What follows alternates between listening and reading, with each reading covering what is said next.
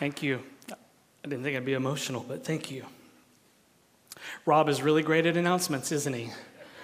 Standing ovation. Uh, um, I should probably explain if you're a visitor. Uh, my name is Benji. I'm the senior pastor here. Um, I've been gone for seven months, and it's my first Sunday back. So we don't normally greet our preachers this way on Sunday morning. Um, it could become a tradition, I suppose. Um, and the reason we're, everyone's wearing all black is because that's usually what I wear. So if you're wondering, uh, there is not a funeral after the service today. It reminds me of when I pastored the church in Texas, I had a guy who would always come up to me every day and shake my hand and say, It looks like you're going to a funeral. And I would reply, Well, maybe I am. From the Johnny Cash movie, Walk the Line. So he would faithfully do that every Sunday. So I've been gone the last seven months. Um, I'll explain more of that as we go along. But I want to say thank you to, there's some really good friends here at Grace who have walked with me through this season, friends uh, around the world who have walked with me. I want to thank the staff and the elders and the deacons. Uh, the elders had, I'll explain in a moment why, but the elders were faced with something uh, in a church life that doesn't happen much in church history. And to see them walk through this and seek the Lord, it was very difficult for them. So thank you, elders. Um, thank you for all those who filled the pulpit while I was gone. Thank you very much. Uh, thanks to Pastor James for preaching for seven months. If you want to pay James back, here's how you do it pray that the Lions win today. And in lieu of Chick fil A gift cards, pray that the Lions win. Um, and I just want to thank you. Thank you for those of you who reached out. I know some of you. I, this was the one moment in my life when I felt like I could actually feel people praying. I would wake up some mornings and think, I should be so depressed, but I would just feel lifted up. I could actually feel people praying. So thank you for those of you who've been praying for me, me and my family. Thank you to my kids. My kids have been my rock through this season.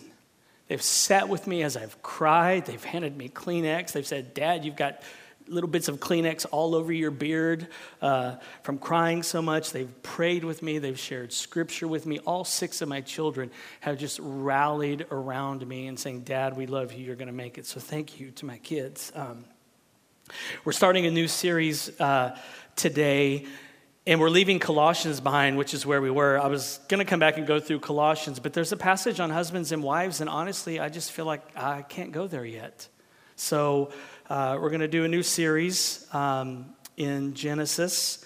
So I'll tell you more about that in a moment. Today is also Sanctity of Life Sunday, so we've got to deal with that in our sermon, talk about that. And then I'm going to talk about my life over the last seven months and kind of catch you up on what is happening. So we're going to do all of that today in one sermon. So buckle up. First, we're going to pray. Our prayer of confession and celebration today is about when it seems like Jesus does not care. Luke 10:40 says Martha came to Jesus and asked, "Lord, do you not care?" Let's pray. Lord Jesus, when Martha called your empathy and compassion into question, thank you for giving her grace and not taking offense. Though she only felt underappreciated, there are times when we experience crises, stories, and heartaches that seem to contradict your compassion, care, and control. When darkness hides your lovely face, we become vulnerable to all kinds of graceless voices like the devil's toxic whisperings Where is your Jesus now? Or karma replacing the gospel, telling us you're sick because of hidden, unconfessed sin or the narration of a cynical friend or weary family member or noise, nosy neighbor, like Job's wife telling Job, curse God and die, or our own emotionally exhausted, pain fueled monologue. Maybe there is no Jesus. Maybe I'm better off dead. Lord Jesus, though you don't always explain yourself or fix things on our timetable, you will never crush the weakest reed, or put out a flickering candle. The scriptures are very honest about life between your resurrection and return. We will have days when mystery is more real than mercy, when heartache is more tangible than hope, and when pain is more convincing than providence. But we will never have a Jesus absent day. When we're angry like Jonah, disillusioned like Job, fearful like Elijah, doubt you like John the Baptist, or we're beastly like Asaph, despairing of life like Paul, you welcome us and you meet us right there, taking no offense, only giving us grace. Jesus, no one cares like you. No one understands suffering like you. No one has done more to eradicate all death, mourning, crying, and pain. Thank you. Meet us today and meet our most weary friends through us. So very amen. So, we're starting a new series today, which I've titled Messy Discipleship. During my sabbatical, I worked my way through the Psalms because I needed language to express the pain in my heart, but I also uh, worked through the narratives of Abraham and company in the book of Genesis. And I studied their lives, and as I did that, I was reminded of just how messy life can be. Families are messy, marriages are messy, relationships are messy. Church is messy. People are messy. Everything is messy. And people are broken and they can sometimes do some very stupid things. People can be idiots. You may know a few. People can be idiots like Abraham and Isaac and Jacob and us. And that's why we need the gospel of Abraham and company. So turn in your Bibles to Genesis chapter 11. Now, the back half of Genesis 11 often gets overlooked as people move from the Tower of Babel uh, to the call of Abraham in Genesis chapter 12. People often overlook this section. They fast forward through these paragraphs because it's a genealogy. You know those passages that you love to highlight and underline in your Bibles? Verses like so and so begets so and so, so what? But this is God's word. And there is gold to be discovered even in a list of ancient Near Eastern names that you struggle to pronounce. Even in a passage that doesn't even mention God's name. I mean, imagine that. What can we learn about God from a passage that doesn't even mention God? Answer enough truth to comfort your heart. And that's what we want to do today. We want to comfort hearts. We want to see bruised reeds and smoldering wicks cared for, just like Jesus. As Matthew says in Matthew 12 20, a bruised reed he will not break, and a smoldering wick he will not quench. That's the kind of church we want to be a place where broken sinners and broken pastors can find healing. This is where I want to be. I don't know about you, but this is the church I want to be at as I'm going through what I'm going through in my life. This is the place I want my children to be as we go through what is going on in our lives. We want to be a church where broken sinners, even broken pastors, find healing because that's the kind of Savior we have. He's gentle and He's kind and He's merciful and He's caring and He's gracious. And you can even find him in a 4,000 plus year old genealogy full of weird names. Okay, Genesis chapter 11. Look at verse 27 and hear the word of the Lord. I've wanted to say that for seven months. Hear the word of the Lord. Now, these are the generations of Terah. Terah fathered Abram, Nahor, and Haran, and Haran fathered Lot. Haran died in the presence of his father Terah in the land of his kindred in Ur of the Chaldeans. And Abram and Nahor took wives. The name of Abram's wife was Sarai, and the name of Nahor's wife, Milcah, the daughter of Haran, the father of Milcah and Iscah. Now Sarai was barren, she had no child. Terah took Abram his son and Lot the son of Haran, his grandson, and Sarai his daughter in law, and his son Abram's wife. And they went forth together from Ur of the Chaldeans to go into the land of Canaan. But when they came to Haran, they settled there. The days of Terah were 205 years, and Terah died in Haran. Now, doesn't that just warm your heart? I mean, you've got two paragraphs full of eight strange names, two deaths, three marriages, two widows, one orphan, one barren woman, and one big move to another country. Why in the world would you ever want to skip something as glorious as this in your Bible reading? Okay, I'll admit on the surface, these verses may not give you the warm fuzzies. You certainly won't find them on a coffee cup or on some calendar. You might not get goosebumps when you read them but you should. Why? Because these verses, though they don't mention God's name, though they may seem boring, they can actually tell you a lot about God if you learn to read between the lines. And if you do, then you'll see that Jesus is there. You just have to know where to look. And what we'll learn about God if we read between the lines and enter into their story, what we'll learn is this is that when you can't trace his hand, trust his heart. That's what Charles Spurgeon said. When you can't trace God's hand and you wonder what in the world he is doing in your life and why he is allowing what is happening in your life, you have to learn to trust his heart. When you are at a loss from all the loss you have experienced, you can trust the heart of Jesus. When you can't trace his hand, trust his heart. Trust that he is the Father of all mercies and the God of all comfort. And that's what Abraham and company had to do. Now, let me say that right now, at this point in his life, his name is Abram. It will be later changed to Abraham. So if I call him Abraham now, or if that slips out, even though his name hasn't changed yet, give me a little grace. I'll do my best to say Abram until his name changes in Genesis 17. So Abram and company had to learn to trust Yahweh's heart when they couldn't see his hand. And if you're new to grace, you should know that God's covenant name is Yahweh in Hebrew. So when I say Yahweh, I'm talking about God. I'm talking about the Trinitarian God that we love and serve Father, Son, and Holy Spirit. So Abram and company had to trust Yahweh's heart when they couldn't see his hand. And where could they not see his hand in their life? Where did they struggle to see God's hand in their life?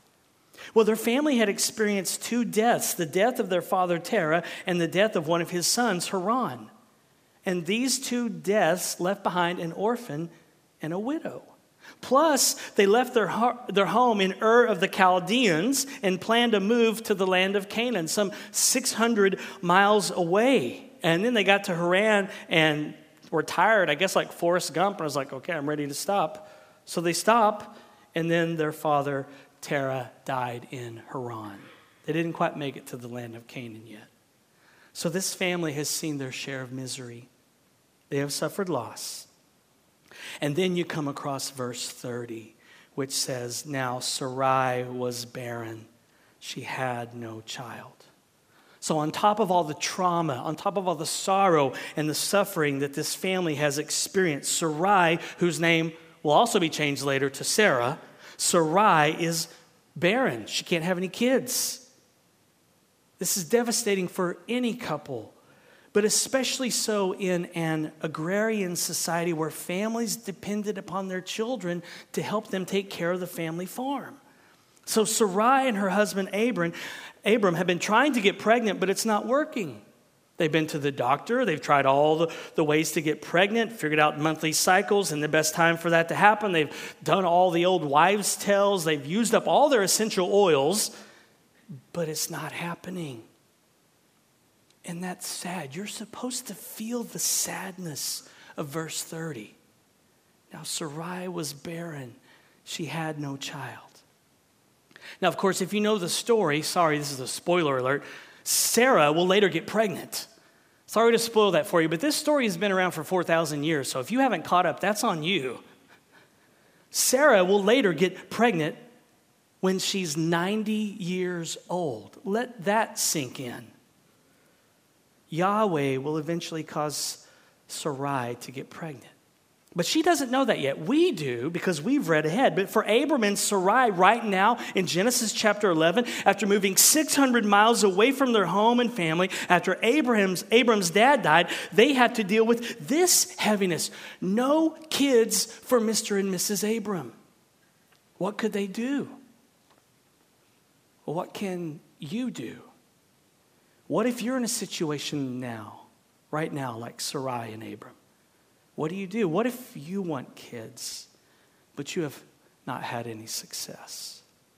What do you do? You trust Yahweh. You trust Jesus. You grieve, yes. You cry out to the Lord. You scream, even. And you dream and you hope and you keep trusting Jesus.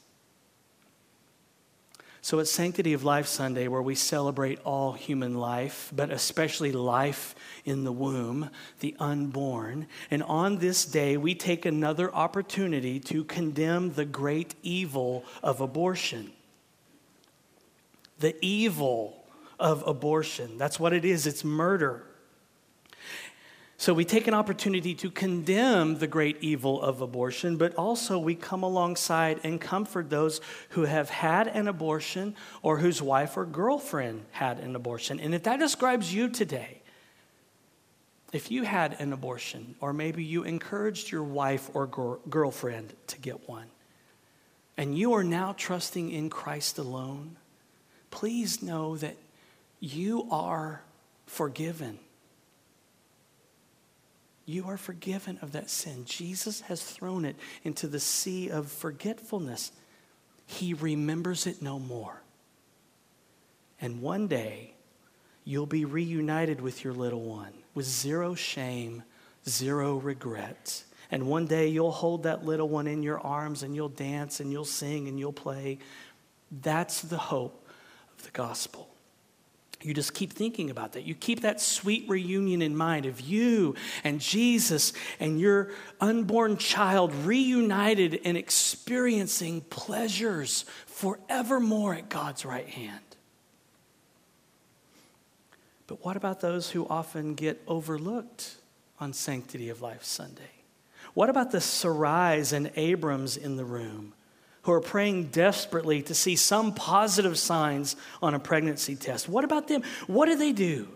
What do they do when Genesis 11:30 is their reality? They do what every disciple has to do with whatever situation they find themselves in. Trust. You trust. And you have to remember that God is good when life is not. God is good when life is not good.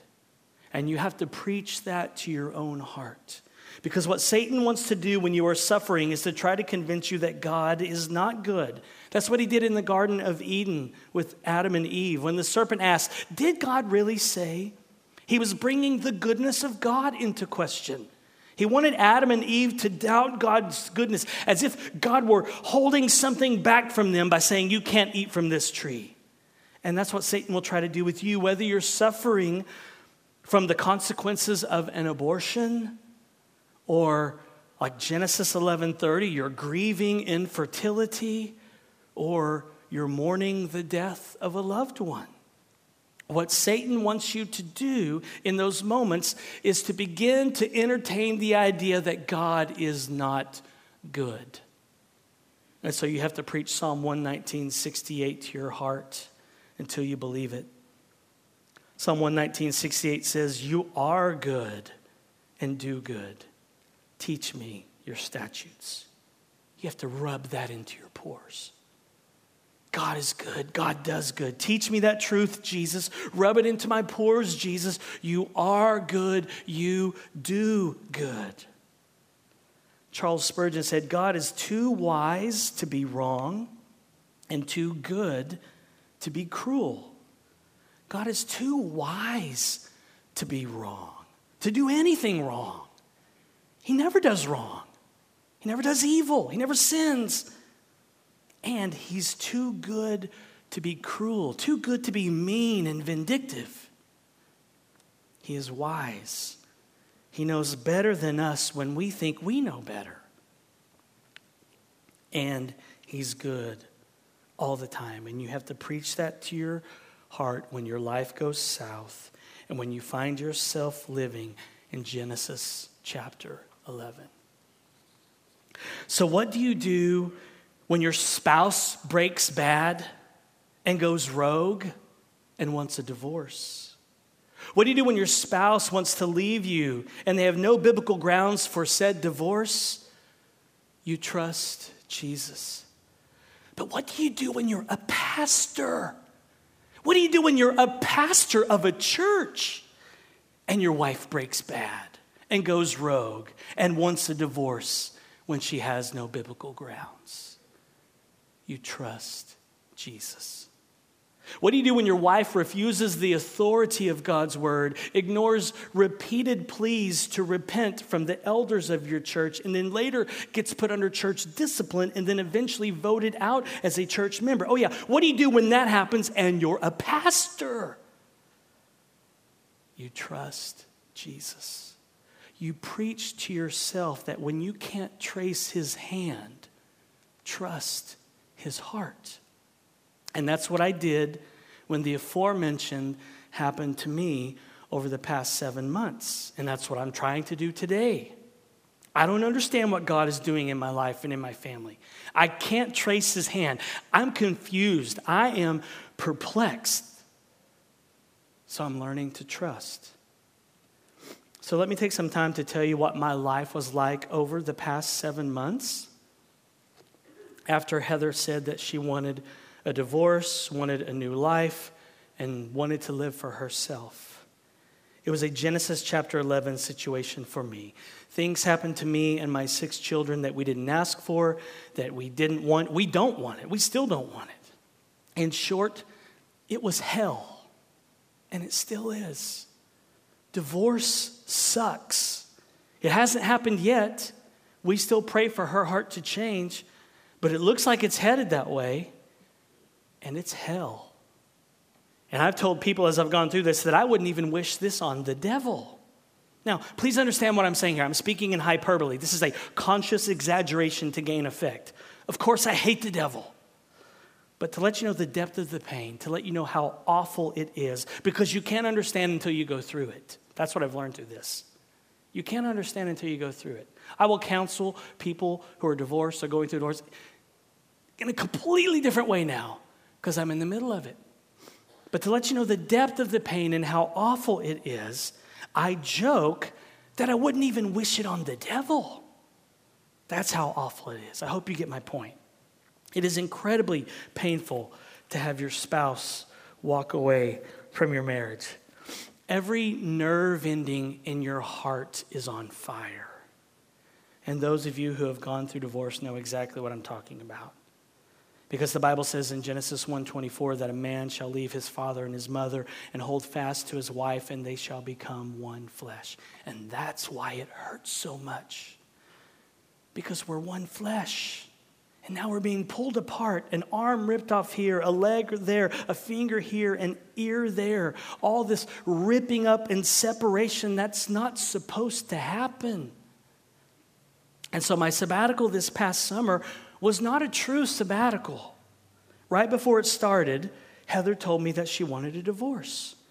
Now, this isn't why I went on sabbatical. The sabbatical was already planned, but right before my sabbatical, she said, I want a divorce. She said, You're a great husband, a great father. You haven't done anything wrong. I'm just done. I want a new life. And that was a kick in the gut. And I was discombobulated. And so, in one sense, it was not a true sabbatical. In fact, I joke that it was my traumatical. That's what I called it. You can laugh. I laugh a little bit about it now. It was my traumatical, it was trauma. And I didn't really end up resting like you're supposed to on your sabbatical. Yes, I got a break from the rigors of preaching and pastoral ministry, but it was not rest. I tell people that I didn't rest, I wrestled. I didn't rest. I wrestled. I wrestled with Jesus for three months, and then the past four months as well. Three months straight, I wrestled Jesus every day. Just like Jacob wrestled God in Genesis 32, I wrestled Jesus every single day. Now, you need to know something else about my sabbatical.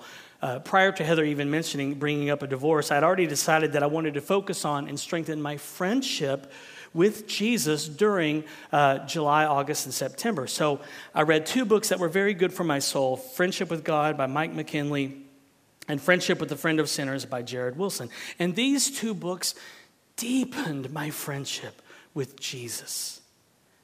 And as I wrestled with Jesus, I kept in mind what may be the sweetest words in Scripture from the lips of Jesus himself. He says in John 15 15, But I have called you friends.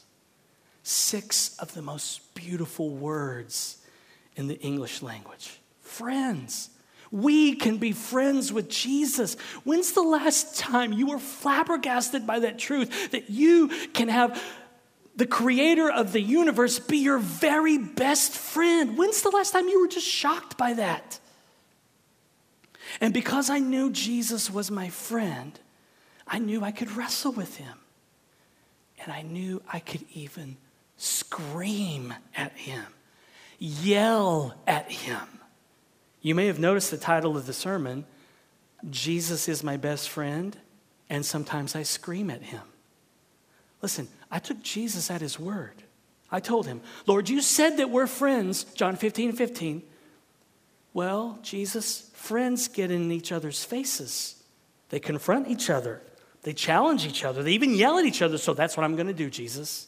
And I did. I yelled at Jesus. You ever done that? I screamed at him. Maybe you heard, heard it across the parking lot. I have no idea. And guess what? I didn't get struck by lightning because I'm standing before you preaching his word. Now, of course, I took in the fact that God is holy, that he is omnipotent, all powerful. I mean, I'm an idiot, but I'm not that dumb, okay? There was no disrespect in my voice, no disrespect in my prayers. There was honor, but there was also honesty. Maybe the way we honor God in prayer is by being honest. Maybe the way we honor God in our prayers is by being honest with God when we pray.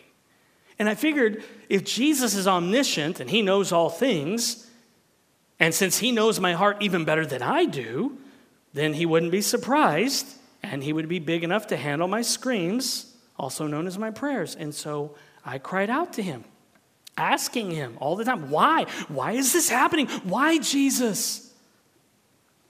Listen, if I had a penny for every time I asked Jesus why oh, over the, my sabbatical, I could buy every single one of us a Tesla. I screamed at Jesus, saying things like, Why won't you change her heart? You're the only one that can do so, so why won't you just do it? If I could, I would. Father, this is your daughter.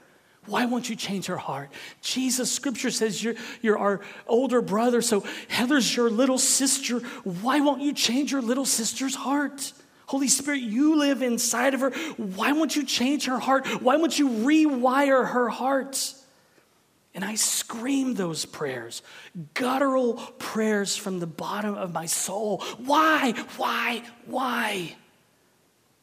And if this seems foreign to you, just look at the Psalms. Why prayers are all over the place. Let me just read a few. Psalm 10 Why, O Yahweh, do you stand far away?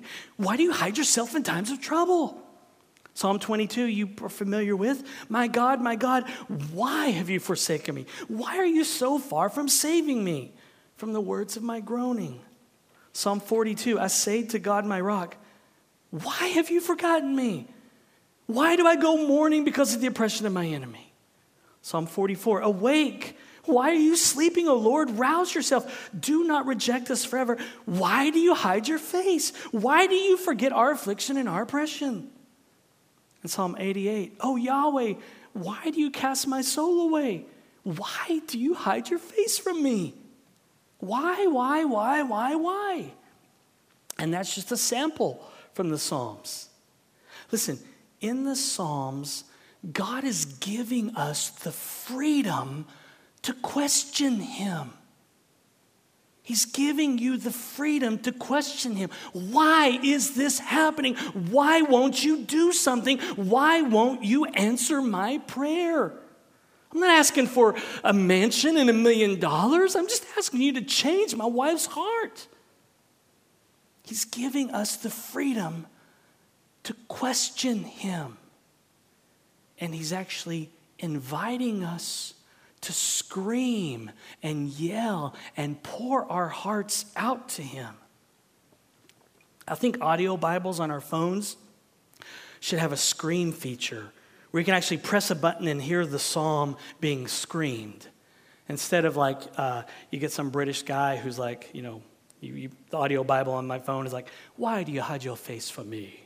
You know, I want to hit the scream button and have it say, why do you hide your face from me? That's how you have to read those Psalms. That was a terrible British accent. I wasn't trying to do that. But that's how you have to read these Psalms. Why do you cast my soul away? Why do you hide your face from me? Why have you forgotten me? Why is my wife leaving me? Why won't you change her heart? That's how you're supposed to pray sometimes. Understand this sometimes faith screams sometimes trusting God looks like yelling at Him and questioning Him. Sometimes faith screams. Sometimes trusting God looks like yelling at Him and questioning Him. And that's what David and company do in the Psalms. Faith screams because faith screams at God. Yelling at God is faith because in faith you are calling on God. You're calling on God Himself to help and to intervene. And so sometimes faith screams. So much for having a quiet time. Listen, I did not so much as have quiet times on my sabbatical as I had question times. I had scream and yell times. I asked God why so much that I think some days some angels may have whispered in God's ears, Hey, boss, I'm not trying to tell you how to do your job, but could you answer this guy's prayer? He won't shut up. But sometimes God doesn't answer our prayers. Sometimes He doesn't give us the reasons why He does or does not do something. I don't know why Heather is doing what she's doing, and I don't know why God is not changing her heart. But I trust Him. And I'm reminded again that Romans 8:28 it's real. You probably heard it a million times, I know. But someone here today needs to hear it for the million and one time.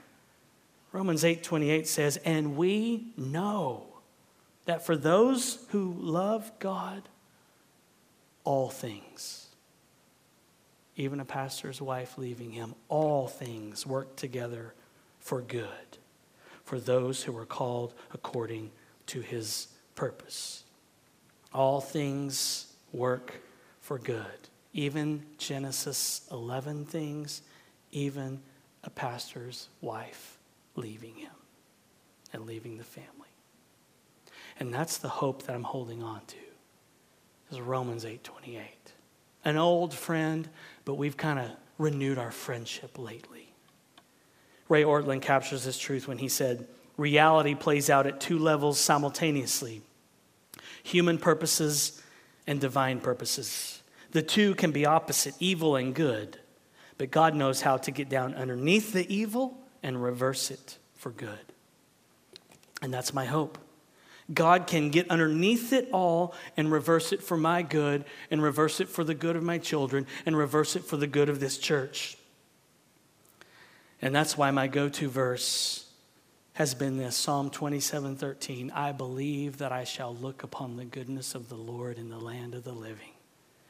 How I have said that to myself over and over the past seven months. I believe that I shall look upon the goodness of the Lord in the land of the living. Now, there were times over the past seven months when I prayed Mark 24, I believe, help my unbelief.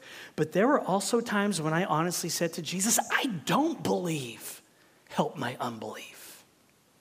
Listen, Jesus is big enough to hear honest, raw prayers Jesus is big enough to handle all your why questions. He handled all mine. He let me cry out this summer and this last week. Why, why, why? And you know what? Being real and being raw and screaming and yelling and questioning Jesus actually deepened my trust in him. Yelling at Jesus deepened my trust in him. Screaming at Jesus made our friendship even closer. It deepened my friendship with him.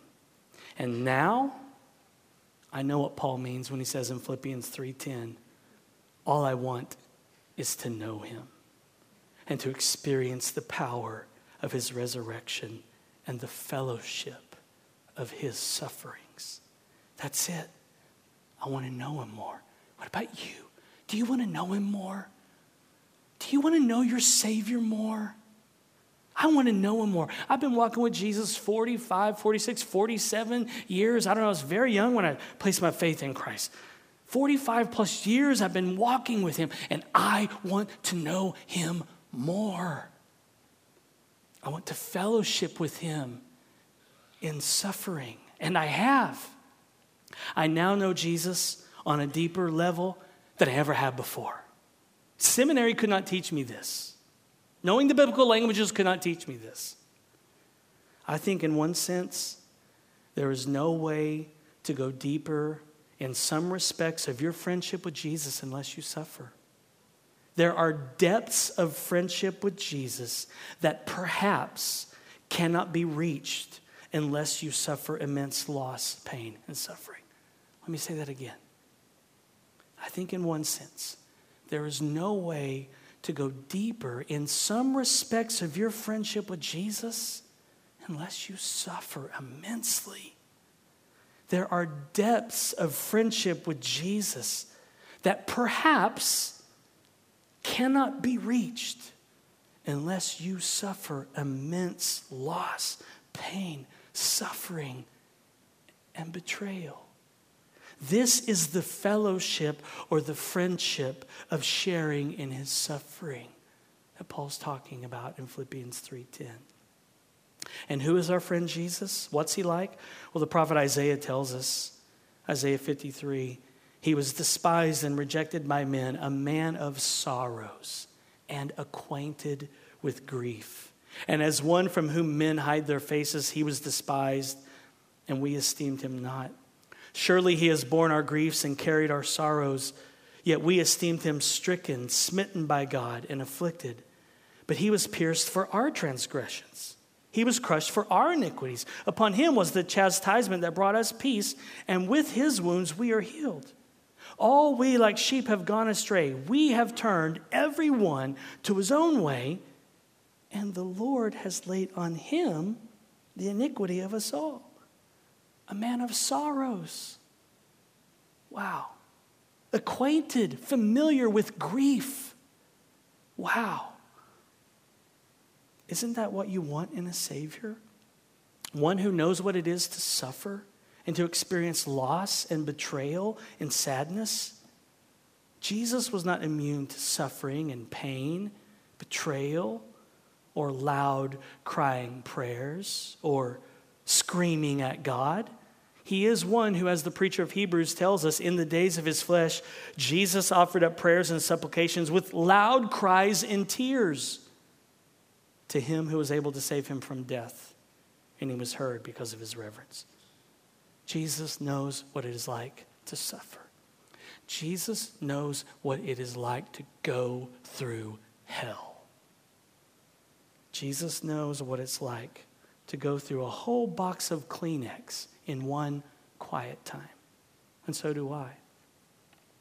Jesus knows what it's like in his humanity to question God. The man of sorrows cried out from the cross, My God, my God, why have you forsaken? Jesus went to the cross to pay the penalty for your sins. And the Lord has laid on him the iniquity of us all. It was the ultimate suffering. And he did it because he loves you.